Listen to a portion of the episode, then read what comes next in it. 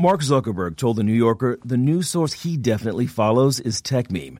So listen to the Techmeme Ride Home podcast, the podcast anyone who's anyone in Silicon Valley listens to every day. In just 15 to 20 minutes, you get a rundown of what happened in the world of tech with all the headlines, context, commentaries, and tweets from all the biggest players. New episodes every day at 5 p.m. Eastern. Search your favorite podcast app for Ride Home and subscribe to the Techmeme Ride Home podcast. Tired of spending hundreds of dollars for prescription glasses? Zenni offers thousands of affordable eyewear styles, starting at just $6.95. No ridiculous markups, no hassles, just quality, affordable eyewear delivered right to you. Visit Zenni today at zenni.com slash CNN. Not one, not two or three, but four armed professional law enforcement officers standing outside Stoneman Douglas High School in the moments after the massacre. John Berman here in for Anderson. By now, Scot Peterson, the Broward County deputy who was serving as a school resource officer, he's a household name. He stood by, did not go into the school, and lost his job for it. Rightly or wrongly, the President of the United States has called him a coward. Now, the breaking news he allegedly had company outside the school where a gunman took 17 lives. The very latest now from our Randi Kaye. While the gunman was inside Marjory Stoneman Douglas High School killing people at random, a trained Broward County Sheriff's deputy did nothing. Devastated, sick to my stomach. Um, there are no words. The Broward County Sheriff revealing the stunning news that one deputy, Scot Peterson, who was armed and in uniform, clearly knew there was an active shooter, but stayed in his position outside Building 12. The sheriff says video shows the deputy doing nothing for more than four minutes while the bullets flew inside. The shooting lasted about six minutes. Deputy Peterson has since resigned. When reporters asked what he should have done, went in, addressed the killer, killed the killer. And new information tonight that Peterson wasn't the only sheriff's deputy who failed to act. Now, Coral Springs police sources tell CNN that three other Broward County sheriff's deputies also remained outside, pistols drawn but hiding behind their vehicles. It's unclear if the shooter was still there when they arrived, but not one of them had gone into the school. It was the Coral Springs officers who were the first to go in. Meanwhile, during the shooting, another key misstep. Turns out the surveillance video security teams were watching in hopes of locating the 19 year old gunman in the school had been rewound. The 20 minute video delay led authorities to believe the gunman was still in the building, when in reality, he was long gone. The delay does not did never it never put us in a situation where any kids' lives were in danger. Long before the shooting, there were warning signs that went nowhere. Even the FBI missed a major red flag. CNN has reviewed a transcript from a January 5th call this year. A tipster close to the Parkland shooter warning the FBI that the teen was, quote, going to explode. The female tipster spoke of his social media posts about guns and his violence in school, saying she feared him getting into a school and just shooting the place up. The FBI has admitted that proper protocols weren't followed on a key tip about the suspect just weeks before the attack. There was a mistake made. We know that. But it is our job to make sure that we do everything in our power to ensure that does not happen again. Also, the Broward County Sheriff now revealing their office had received 18 calls related to the suspect over the past decade. In a 2016 call, officers got a tip that he planned to shoot up an unknown school. Police records show the responding deputy passed the information on to a school resource officer. In another call last November, police records show a caller warned the teen was collecting guns, suggesting he could be a school shooter in the making. Officers simply referred it to the Palm Beach Sheriff's Department for review. Also, last year, a family in Palm Beach County alerted police that the suspect had put a gun up to someone's head. The suspect himself called 911 about the incident. I kind of got mad and I started punching walls and stuff, and then a kid came at me and threw me on the ground. Police responded and were told at the scene it had all been worked out. Randi Kaye joins me now from Parkland, Florida. Randi, these details, these new details are so disturbing, and it's not the end of it. What have you learned about social services looking into this suspect years ago? John, we've learned that the Department of Children and Families here in Florida took a closer look at the suspect back in 2016. It was right after he and his girlfriend had broken up. And what they found was that he was cutting his arms uh, by himself. He was putting Nazi symbols on his backpack, and he had plans to purchase a gun. Yet, despite all of this, they considered the fa- they considered that he was a very low risk, despite all of those findings. And that was because he was living with his mother, he was going to school, he was getting treatment for his mental health issues, apparently. So they considered him a very low risk. Meanwhile, John, just months after that DCF report was closed, is when this suspect went out and bought this AR-15 style rifle that police say he used in this school massacre. So clearly, John, he was not a very low risk. Randi Kaye in Parkland, Florida. Randi, thanks so much. Joining us now, CNN law enforcement analyst, former Philadelphia Police Commissioner Charles Ramsey. Chief, thanks so much for being with us. This new information that these Broward County sheriffs, three in addition to the school resource officer, were outside the school, hadn't gone in. Does it make any sense to you? Nope, it makes no sense at all. I mean, you can't just wait outside. We learned that lesson after Columbine. Now, the first officer on the scene, the school resource officer, he definitely should have gone in. There's no excuse for him not having gone in. And if what is uh, being said is true about the other three, there's no way they shouldn't have gone in. You have to go in and neutralize the threat as soon as possible. And even if you don't hear shots, you still don't know if the person is still in there. You have to clear the building. So you have to go in. There's just no other way to do it. And that's the key point there. You know, we don't know for sure whether these three arrived before or after the shooter had left. But even so, to still be outside when there could be wounded people yeah. who need treating, when the building does need to be cleared, it's still a problem, correct? Yeah, it is. And plus, you don't know if he's left the scene. We know now because we have a lot more information. But at the time, you don't know that. You have to clear the building, period. You have to tend to the wounded. You have to do all these things. You can't do it hiding behind your car. And you brought up uh, one of the key issues here, which is the protocol after Columbine, the protocol changed. Before that, it was secure the yeah. perimeter and wait. But now police are trained differently. Explain.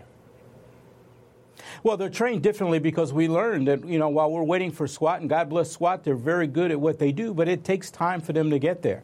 In the meantime, these things are over fairly quickly.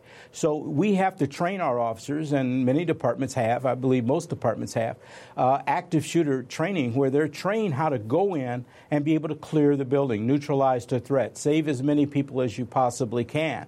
Um, I know the departments that I've worked in, that's mm-hmm. ongoing training on a regular basis uh, that takes place. Every department we've talked to says this is now the protocol. The training, the protocol now is to go in. That is what you are trained to do. That's why it's so troubling right. that it didn't appear to happen here. Now, whether on the local level or federal level, so many mistakes here. Chief, you look at this, and it seemed that everyone was saying this guy could turn out to be a school shooter. The guy who everyone warned was going to be a school shooter ended up shooting up a school.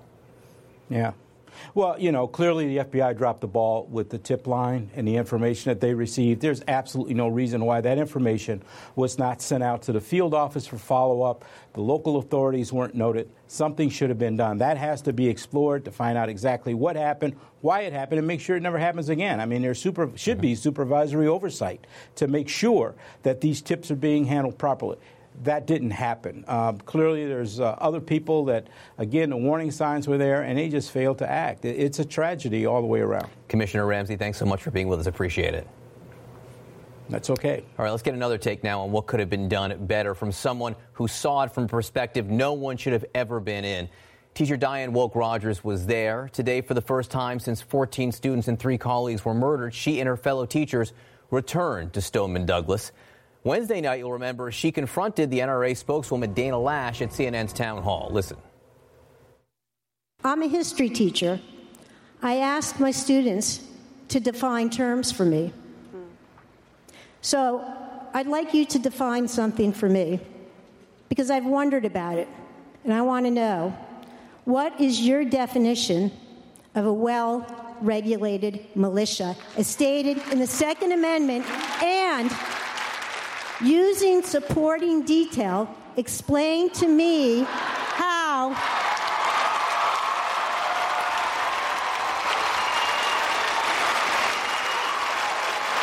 Let me let me finish. Let me finish.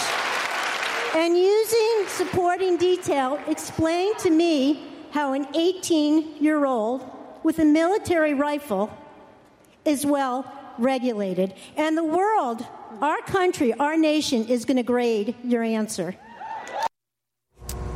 Ms. Rogers joins us now from Parkland, Florida. Thanks so much for being with us and continuing this discussion. One part of the discussion is certainly about guns. You were having that Wednesday night. The other part of the discussion is about the law enforcement response here. And when you hear about these officers that stayed outside, did not enter the school, what goes through your mind? Well, I'll tell you, John. Um, you know, I tell my students whenever they write an essay and they have a point of view to make sure that they've done all the research before they put it out there. So, you know, I've been at work all day trying to get the class ready for our kids. So, you know, what I really want to address is I want to address Mr. Trump and his solution to that. And first, what I want to say is um, going around calling people who are mentally ill in our community psychos and lunatics, that's not going to solve the problem. That actually creates barriers so that people that we want to seek that help aren't going to give it. So, for doing that, I wanted to give Mr. Trump and Dana, I want to give them a detention. And normally that's name calling, and I give my students one week detention for name calling. But because 25% of the Americans at some time are going to have mental health issues, I'm going to make it two weeks, and I want them to come after school and write letters of apologies to the people in America. So, so Ms. Rogers, as you say, the gun discussion very much part of this right now. You brought up how the president's addressing mental health. We'll focus on one other thing he is addressing first, and I do want to come back to the law enforcement response. The president suggesting Okay. arming teachers, giving maybe 20% All right. of, of you know gun adept teachers guns. Do you think that is a good idea? Um, I'll tell you, it horrifies me. If you're te- if what you're telling me is that we have trained professionals who weren't able to follow protocol, then I can imagine my teachers overworked, underpaid, exhausted. Um, carrying a sidearm and then being able to fo- perform that, that protocol. And I also I want to talk about the white elephant in the room because what we know is that uh, students of color get suspended and get expelled at a higher rate than white kids. So now what are we going to say, Mr. Trump? We're going to say that now students of color are going to be shot at by teachers at a higher rate? It's absolutely ludicrous. Governor Rick Scott, Governor Rick Scott of Florida, again, that's one of the president's proposals. Governor Rick Scott of Florida put forward some different proposals today, including raising the minimum age you can buy a firearm to 21, banning bump stocks, $450 million for student safety. Is this a good start from your governor? Yes, yes, it is, and I want my students who are um, working so hard to to to um, and that never again to really um, provide real solutions to this problem. I want my students to know that this is a start. Yes, Governor Scott, it's a start, but it's only a start. You know, this is a revolution. My students are generals, and they're gonna they're gonna carry this through. And just it's to, a start. Just to Yes, circle back to the law enforcement response and the number of missed signals there were in the way for years about this killer. Right up until the end, when I know you may not have heard about the, the reporting of the Broward County you know, deputies, these three new ones who were waiting outside, but, but the school resource officers who did not go in. Do you feel like the system has served you well in this case? Um, I think that the system, there's a lot of ways that we need to improve it, and we need to work together. We need to come together. We don't need to be finger pointing. We need to take our money, we need to take our resources, and we just need to come to a solution. And, and it really begins beginning with putting that money and, and resources into mental health You went back inside the and school. wrapping those kids. you went back inside the school for the first time today. yes, yes. What was that today we like? back. I can't we did. imagine what that was like. Tell me about it. Um, you know, I was really afraid. You know, I, I told my students, I, I, I, blasted out an email that I was really afraid that I wasn't going to be ready for it. But the, the, the county, the school board, they've provided so many resources um, for us that I really felt like I was wrapped in, in a blanket of comfort. And I want my students to come back, and I want to share that with them because um, we're going to move forward and we're going to heal together. That, and that's how I feel. Uh, I understand you actually say this is one of the last times you're going to speak to the media because you want to put 100% of your It focus is. going forward on your students. There's a Right. voluntary orientation for them and parents on Sunday. What's your plan going forward? Oh, absolutely! I'm going to be there, and I've sent out an email to all my kids, and I said, please come by. You know, um, you know, I, need to see all of you. You need to see me, and our hearts are broken, but we're we're going to move forward. And you know, Stoneman Douglas is strong, and I hope you see that, and you know that we are we are going to get through this together. We're, re- we're reclaiming our school. Diane Wolk Rogers, we do appreciate you speaking to us, you know, over the last nine days up until tonight, and we wish you the best of luck going forward. The students. Thank you, John. Thanks, Diane. Thank you, John.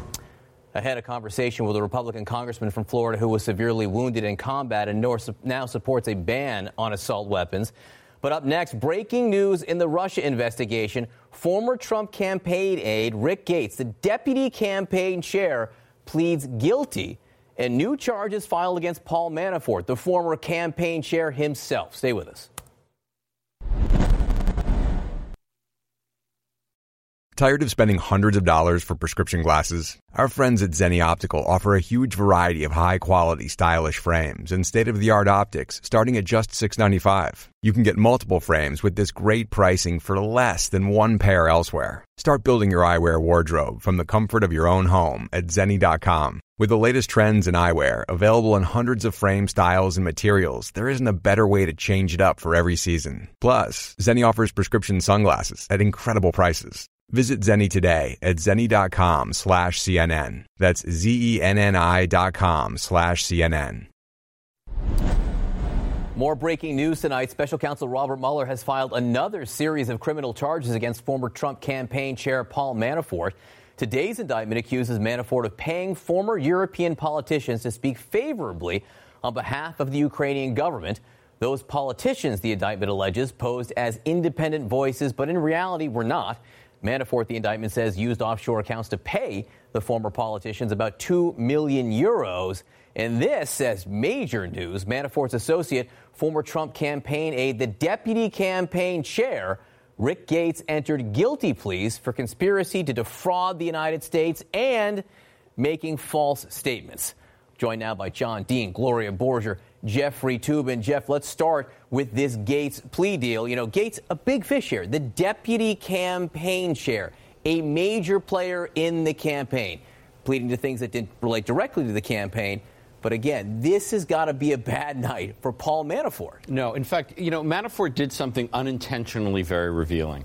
When he issued a statement, he said, I continue to maintain our innocence that shows how linked he is with Rick Gates, that he still speaks of them as a team. His problem is that Gates has now admitted that he was engaged in many interlo- excuse me, interlocking conspiracies with, with Manafort, tax fraud, campaign finance laws, um, you know, foreign, foreign reporting laws.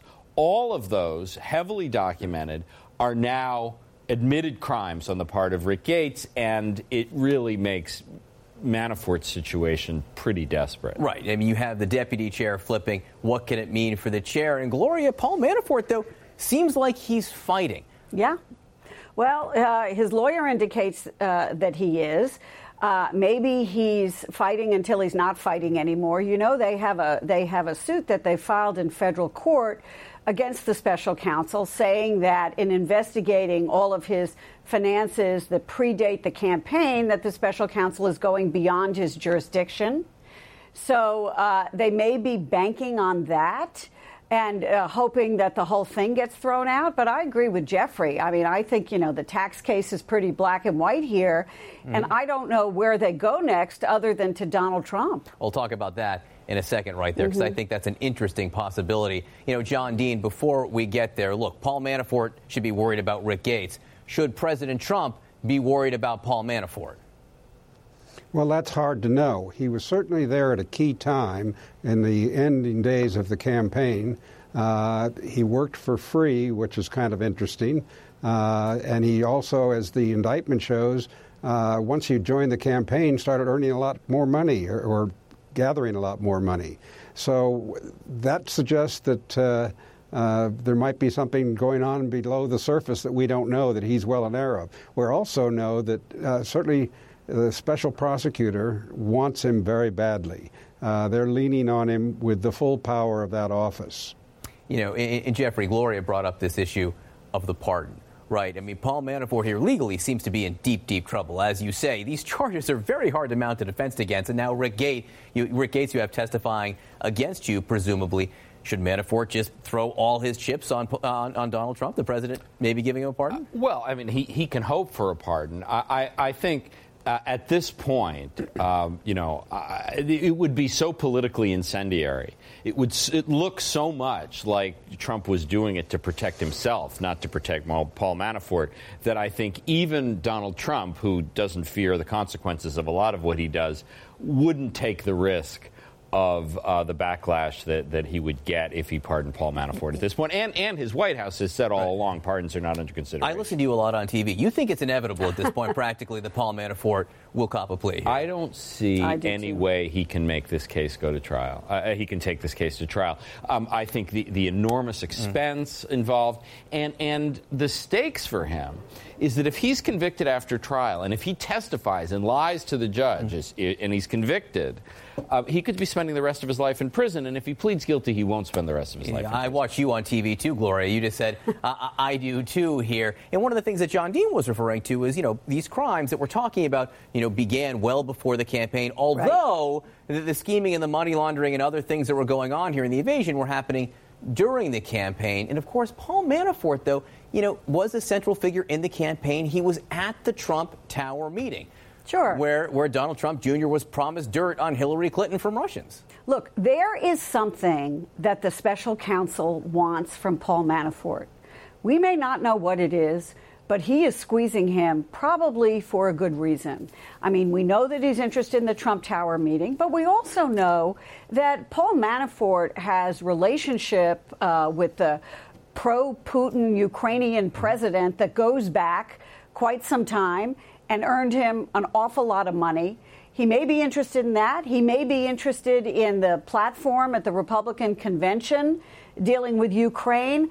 We're really, we really don't know now, but mm-hmm. if you look at people in this campaign who were openly involved with Russia before they came into the campaign, I think you'd have to, I think you'd have mm-hmm. to point to to Paul Manafort. So there's got to be something there, and I'm on with two attorneys here who can mm-hmm. tell us this that there's got to be something there that Mueller is looking for that he believes he needs to get from Manafort. And maybe that's a question of intent. Mm-hmm. You know, I don't I don't know the answer. Uh, well, Gates seemed to have been there every step of the way, not just yeah. before, but during as well. Maybe he knows. Maybe exactly. he knows, and that's what the special counsel's all for. John Dean and Watergate, every player had his breaking point. You did, you know, the President Nixon did. Do you believe Manafort will have a breaking point here? Is it inevitable? I agree with Jeffrey. I think he will. At some point, he's risking uh, the rest of his life in prison, and he's not that young a man. So I, I, I, think at some point he's got to. And I don't think the pardon is a solution because there are state offenses here as well. Mm. And he could well be charged by Virginia and New York for tax violations uh, that will not solve his problems. Uh, so uh, there's no quick answer. I will note that Robert Mueller has done something nearly every day in the last week and a half there, so one can only imagine what happens next week here. You know, John Dean, thank you, Gloria. Jeff, stick around. I appreciate it. Coming up, more breaking news. New reporting tonight that Deputy Attorney General Rod Rosenstein gave the White House a heads up two weeks ago that Jared Kushner's security clearance would be further delayed by what the Washington Post calls significant information requiring additional investigation. We'll hear from the Post reporter who broke this story about what that means next. Remember, to create an ad like this one, visit purewinning.com/cnn. Yet more breaking news this Friday night. New reporting that the Deputy Attorney General Rod Rosenstein telephoned the White House about two weeks ago to say there were significant information that needed more investigating that could further delay the security clearance for President Trump's son in law and senior advisor, Jared Kushner. Joining me is Josh Dawsey, part of the team who broke this story for the Washington Post. So, Josh, what can you tell us about this phone call between the Deputy Attorney General Rod Rosenstein and Don McGahn? Sure. The call happened on February 9th, approximately two weeks ago. And in the call, uh, Deputy Attorney General Rod Rosenstein alerted Don McGahn, who is the chief White House lawyer, that there were ongoing issues with Jared Kushner's security clearance and that uh, it would take some time to continue investigating the issues and uh, resolve the matter. Basically, that a decision would not be coming anytime soon. Uh, as your viewers probably know, uh, Rod Rosenstein is uh, the Deputy Attorney General who oversees the Mueller probe, and is number two at the Justice Department, uh, intends to only correspond with the White House on, on pretty serious issues. So, did the Deputy Attorney General, did Rod Rosenstein say exactly what was being investigating, investigated relating to Kushner, and did he make clear that it was somehow connected to the Mueller investigation? That's in dispute. Uh, Department of Justice officials are saying to us pretty explicitly that he did not delineate the concerns exactly what they were in this call and only gave a kind of top level view that there were problems that still needed, uh, you know, to be investigated. They don't say problems; they just say issues, mm-hmm. things that come together in the normal process of a security clearance. Uh, the point, though, John, is that 13 months into the administration, uh, Mr. Kushner, who is the president's uh, one of the top foreign policy advisors, one of the most senior people in the White House, continues to not have a permanent security clearance. Mm-hmm. Continues, sorry, uh, continues to be under investigation, uh, and because of that uh, it is uh, really perplexing mm-hmm. to lots of folks in the law enforcement community and the Mueller probe of of why. Why 13 months in uh, does Jared Kushner not have a clearance? And just in terms of the timing, Josh, it was after this phone call between Rod Rosenstein and the White House that the Chief of Staff, John Kelly, he made the announcement about staffers whose clearances haven't yet been finalized, correct? Right. One week after this phone call, John Kelly uh, finalized a five page memo, a pretty lengthy and detailed memo, explaining that folks who still did not have a permanent security clearance uh, at this point, who were still operating uh, without one, uh, would no longer uh, you know, be able to uh, keep their interim security clearance. and that policy is supposed to go into effect today. Mm. The White House is mum on whether Jared Kushner has any special you know, decree granted, what's going on. All the president said today at his press conference, as you saw, was that decision's up to mm-hmm. John Kelly. John Kelly will do what's right for America. Uh, but John Kelly is also the person who authored the memo uh, about security clearances mm-hmm. that, you know, in the words of a senior White House official we spoke to last week, put a bullseye on Jared Kushner. So, Josh, any comment from the White House or, I suppose, from Jared Kushner's attorney, Abbe Lowell, about this news story, the Rod Rosenstein conversation? Abbe's declining to comment. The White House is declining to comment. Uh, some of our reporting indicates that Kelly, uh, in recent uh, weeks, has expressed to folks that he would be happy if Jared Kushner uh, departed the White House, or maybe not happy, mm. but he would be content that it's caused a lot of problems, that he has this uh, interesting dual role of family member and staffer, and that's problematic. Uh, so there's definitely some tensions there between uh, Jared Kushner and John Kelly. I've been pretty documented at this point. The White House is saying they never speak about security clearances, but I will make uh, clear that in the course of our reporting, no one at DOJ or at the White House disputed that this call happened and that Jared Kushner's clearance came up on this call. Josh Dawsey, thanks for your reporting. Thanks for your time. Just ahead, we'll have more on this security clearance controversy with our panel. Also coming up, in the aftermath of the Stoneman Douglas High School shooting, a Republican congressman from Florida, an Army vet who lost both legs in combat, says he supports a ban on assault weapons. I'll talk to him about that next. I'm Andy Katz from March Madness 365, and on this edition of our show, I'll be joined by Syracuse's Tyus Battle. I've been just trying to improve all facets of my game, just being able to be more offensive, throwing the ball different ways, shooting the ball, I think that's improved, and uh, just my playmaking ability as well. Subscribe to March Madness 365 now at Apple Podcasts and Spotify. All right, we're talking about new reporting by the Washington Post, also CNN, on the warning the White House got just two weeks ago about ongoing issues to do with Jared Kushner's security clearance. Joining us, CNN legal analyst Corey Carrie Cordero, and back with us, Gloria Borger and Jeffrey Toobin. You know, Jeffrey Toobin, Rod Rosenstein now is a key player in many dramas surrounding this White House. Of course, he oversees the Mueller investigation, and now this phone call for the Deputy Attorney General to call the White House and say, hey, we got a problem that's not going away with the president's son in law is no small thing. It's no small thing, but it all comes under the ambit of why nepotism is a bad idea. Why is he still working in the White House? Why does he work there in the first place? Because if he were a normal employee, he'd be out on his behind a long time ago. I mean, you know, 13 months to get a security clearance is too long. That's not how the system is supposed to work. But you can't fire the president's son in law because the president doesn't want to get rid of him. So you have this ridiculous situation of the, the president's son in law supposedly leading our, invest, our, our negotiations in the Middle East, which is nothing but classified information with the CIA and the National Security Agency and he doesn't have a security clearance because they don't trust him. It's just an absurd situation. He reads the Daily Brief almost every day. We're, to, we're, we're, told he's requested more classified information and background information than nearly anyone in the White House.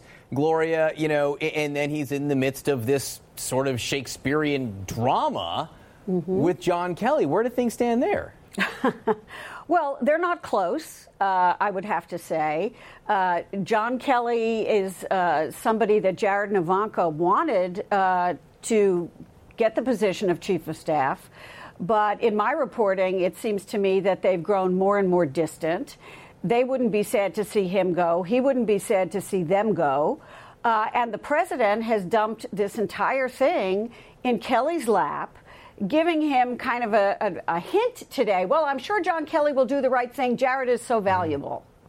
Well, what does that mean? It means that the president, precisely because of Jeffrey's reason, the guy is married to his daughter. Yeah doesn't want to sort of publicly flog the guy, so he's putting it in Kelly's lap. And um, of course, the president, in the end, it's his decision. And if the president says, in the end, I want him to have this kind of clearance, Kelly will have to salute. Yeah, I'm sure he'll do the right thing. Sounds like Tom Hagen going to Freddie Pentangeli in, Godfather 2 saying, I'm sure you'll do the right thing. Carrie, just to be crystal clear, 13 months for a security clearance is not normal. They can take a while, they don't take this long. And when they do take this long, if they do, it tells you something.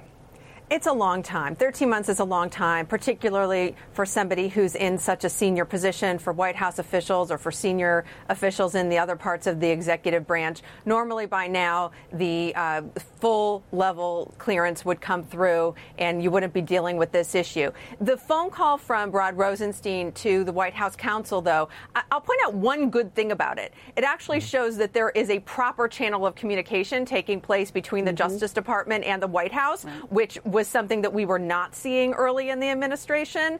But there's one, I'll give you at least two reasons um, why his clearance could still be hung up at, at this point. One reason could be that the ongoing investigation in somehow is related to the broader Russia investigation being conducted by the special counsel's office or there are other issues unrelated to the special counsel's investigation, probably which relate to Mr. Kushner's extensive financial entanglements that involve foreign lenders or other uh, financial debt related issues. Financial issues and debt being a major issue in security clearance adjudication. So there could be a couple different explanations for why his clearance is taking so long, but at this point, it seems unlikely that it actually will will come through right. in a way that a normal clearance would. And so then that raises the question, which is is there any other senior official in the executive branch or in the White House whose clearance has not come through at this time?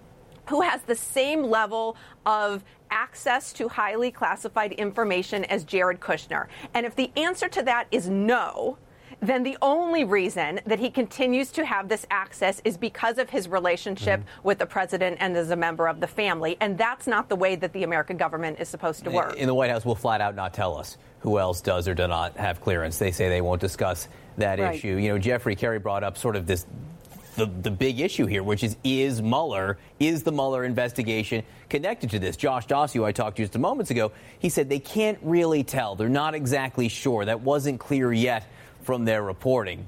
But that would be a big deal. It, it, of course, it would be a big deal. But, you know, security clearances are an on off switch. You either have one or, or you don't. And, you know, it is worth also remembering that on, on, a day when the president was speaking at CPAC, and for old time's sake, the crowd was chanting, lock, lock her up. Uh, about Hillary Clinton. The whole ac- accusation of Hillary Clinton was that she was not treating classified information appropriately. What about this? What, here we have someone with access to the most classified, seriously uh, important classified information. He doesn't have a security clearance. How about that? for uh, inappropriate treatment well, of, of, classified information. And, and, and Jeffrey, if you had to amend your form, I mean, I remember doing like the first story on this last April, I believe, on Jared Kushner's SF 86 form, which he initially filed. They said it was purely a mistake uh, without any without any disclosure of foreign meetings on it, and then you had to amend it multiple times, and then you are now uh, part of the of the Mueller investigation. We know that Jared Kushner had to testify on Michael Flynn, for example, and CNN has reported this week that part of the the you know part of the problem that he's got is the Mueller investigation. Not all of the problem, but you know, why would he get why would he get clearance? And if he if he if he can't get clearance, then can he do his job? We will have to keep asking the White House Good that question. question. We, we will keep asking the White House that question. Whether or not we'll get a straight answer is, is a different story. All right, thanks everyone.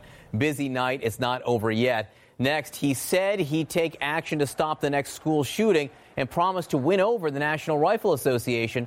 But now that the NRA is opposing a part of his plan, the president's no longer talking about it. We're keeping them honest on what seems to be a tale of two Trumps. Hey, it's Howard Beck, and I've got former NBA champion and current Yes analyst Richard Jefferson on Bleacher Report's The Full 48. For me, winning the championship just validated, you know, me from a standpoint of like, all I ever wanted to do was win. All I ever wanted to do was win on a high high level. And so to get that, then it just made everything feel like it was worth it. The Full 48 is now available on Spotify. And of course, you can always listen and subscribe on the Bleacher Report app, Apple Podcasts, or wherever you listen to podcasts. Anderson asked the question last night in the wake of the Parkland tragedy Would President Trump be able to do what some have suggested that only he could? Could he craft a set of reforms that might prevent another Parkland and either persuade the National Rifle Association to get on board or push to pass legislation in spite of the NRA? Or would he instead bend to the gun lobby that spent $31 million to help put him in office?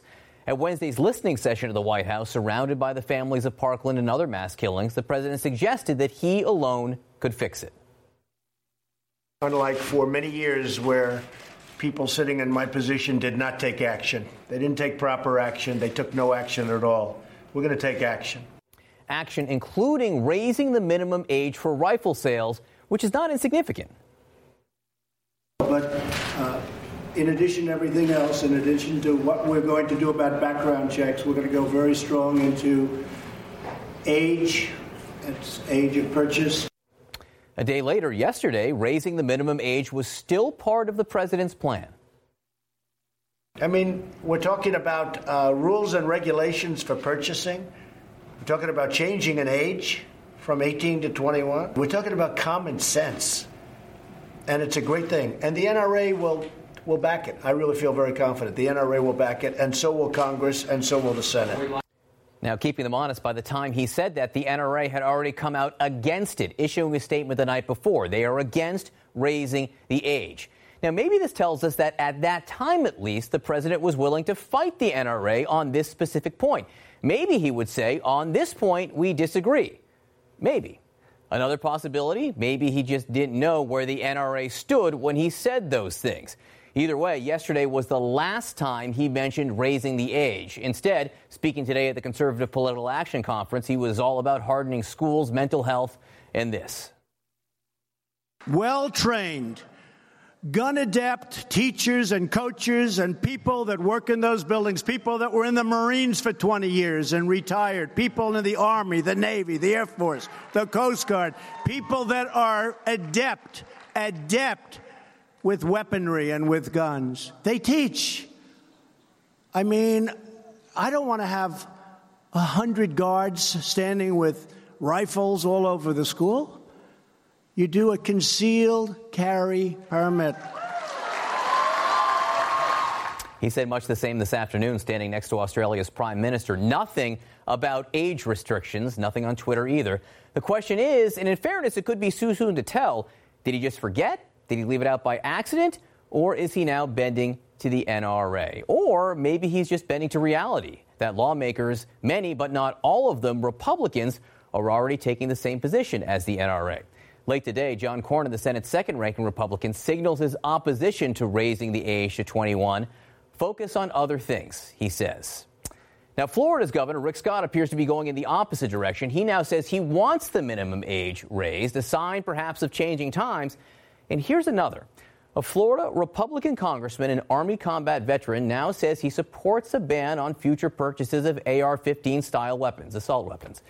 His powerful piece in the New York Times opinion page is headlined I'm Republican, I appreciate assault weapons, and I support a ban. Congressman Brian Mast joins us now. Congressman, thank you so much for being with us. It's an interesting discussion. Why this change of heart? Why now? Look, when I was on the battlefield and I saw an opportunity to save a life, I didn't have a conversation about it. I acted. That's the way we do it on the battlefield. That's what makes sense. It's common sense, and that's what needs to happen here. So you're saying that banning AR 15 weapons is a chance to save a life? I believe that. That's why I came out and said this. You know, I look at the platform that I carried, an M4 carbine, very similar to an AR 15. I was carrying that weapon on the battlefield in the most dangerous country on earth for one reason because of its lethality. It was the best weapon that the Army could give me to go out there and make sure that I could eliminate our enemies. I can honestly say that my community and my kids in our schools, I don't think that they're made safer by the, the general population of civilians having unfettered access to the best weapon the Army could put in my hand to go out there and kill our enemies. Your colleagues asked the question, though why take this out of responsible gun owners' hands? Why take this from the, the well trained, adept gun users who obey the law and want to use an AR 15 style weapon for, weapon for target practice? I love the, the well trained gun owner, the responsible gun owner. I am one. I'm a rabid conceal carry guy. I usually carry a 9 millimeter, and I think that's one of the most important points about this. I carry a 9 millimeter because I don't want to die because of a lack of shooting back one day. That's why I carry one. But I can go out there and look at this honestly as a person that's done threat assessment and say, you know what? If somebody's coming after me with an AR 15, maximum effective range of easily 300 meters, certainly a great range of 50 to 150 meters, my max range with my 9 millimeter, maybe 20, 25 meters, you know, maybe probably not 30 meters on a good day. I'm not going to have that opportunity to defend myself. And, uh, you know, so it's just in that that I think it's a common sense approach because we're not concealing and carrying AR 15s. You note the Supreme Court uh, has said that, yes, you know, Americans have the right to bear arms, but not the right to bear any and all arms. What do you mean? And, uh, you know, I think that's an important point. We don't have unlimited access to the automatic weapons that I carried on the battlefield. I can't go out there and get a, a, a, SAW automatic weapon. I can't go out there and get hand grenades or an AT 4 rocket launcher or a law rocket. These are things that I can't get. We don't we we respect that the Second Amendment is a God-given right. That right to defend mm-hmm. ourselves it's it's unimpeachable, but it doesn't mean every single arm. Let me ask you very quickly on Florida Governor Rick Scott and also this debate at the national level about raising the minimum age you can purchase really all firearms to 21. Do you support that? I will absolutely support raising that age. Uh, I mean, I think there's a lot of things that we can do, whether it's looking at add ons that go onto weapons that try to circumvent the law for things that, you know, we're not supposed to have automatic weapons, that being a ban, uh, whether we're looking at all of the things mm-hmm. relating to, to mental illness. And, uh, you know, here in Florida, we have the Baker Act, but you can get Baker Acted for, you know, saying that you want to, voices are telling you to kill people, and then right after you you get out of your 72 hour uh, confinement, they're going to hand you your weapons back. That's a very very serious issue. We got to look at all of the failures that exist with the uh, you know existed with the FBI and all of the things at the local level. You have to look at school mm-hmm. security and making sure you know in my schools here in Martin County, Florida, where I'm sitting right now, they know that I'm Congressman Brian Mast. But when I walk up to the window in their office, they still make me show a, a piece sure. of identification before they let me in the door we can't be letting people just walk in. And, uh, you know, there's a lot of things beyond that that we can do, but I'm going to be supporting, you know, these measures if that means that we can save a life. I'm never going to regret saving a life. Congressman Mast, thank you for joining us tonight. Thank you for your service. Appreciate it. Thank you. Up next, new charges filed late today against former Trump campaign chair Paul Manafort in a guilty plea from former campaign aide, the deputy chair Rick Gates. The latest on what we're learning and what Gates might be saying to prosecutors when 360 continues. Are you ready to learn how to build a better consulting or professional services company? Then download the Liston.io show for the best sales and marketing advice so you can deliver your services to the people who need you the most. On the show, I'll be interviewing the smartest people in the industry to share what they know about building a better consulting business. I'll also give you episodes where I tell you specifically how to sell your services with confidence and how to transform into an influential leader in your industry. Your happy clients probably want to help you. It's too hard for them right now. You're asking them to do too much of the selling that you should be doing. Yeah, it's going to move, it's going to change, it's going to disrupt you at some point in time. Your most loyal clients are your most profitable. Ready to learn how other people are building the consulting company you've always wanted? Download the Liston.io show spelled L I S T O N.io wherever you get your podcasts. Before you go, we wanted to let you know that we just launched the ability for anyone to advertise on CNN podcasts. You're just a few clicks away from reaching millions of people in a way that you never have before. Advertise for a business, event, or kick off an awareness campaign for your brand. Start today at purewinning.com slash CNN. Integrating podcasts into your marketing mix has never been easier. Go to purewinning.com slash CNN to get started.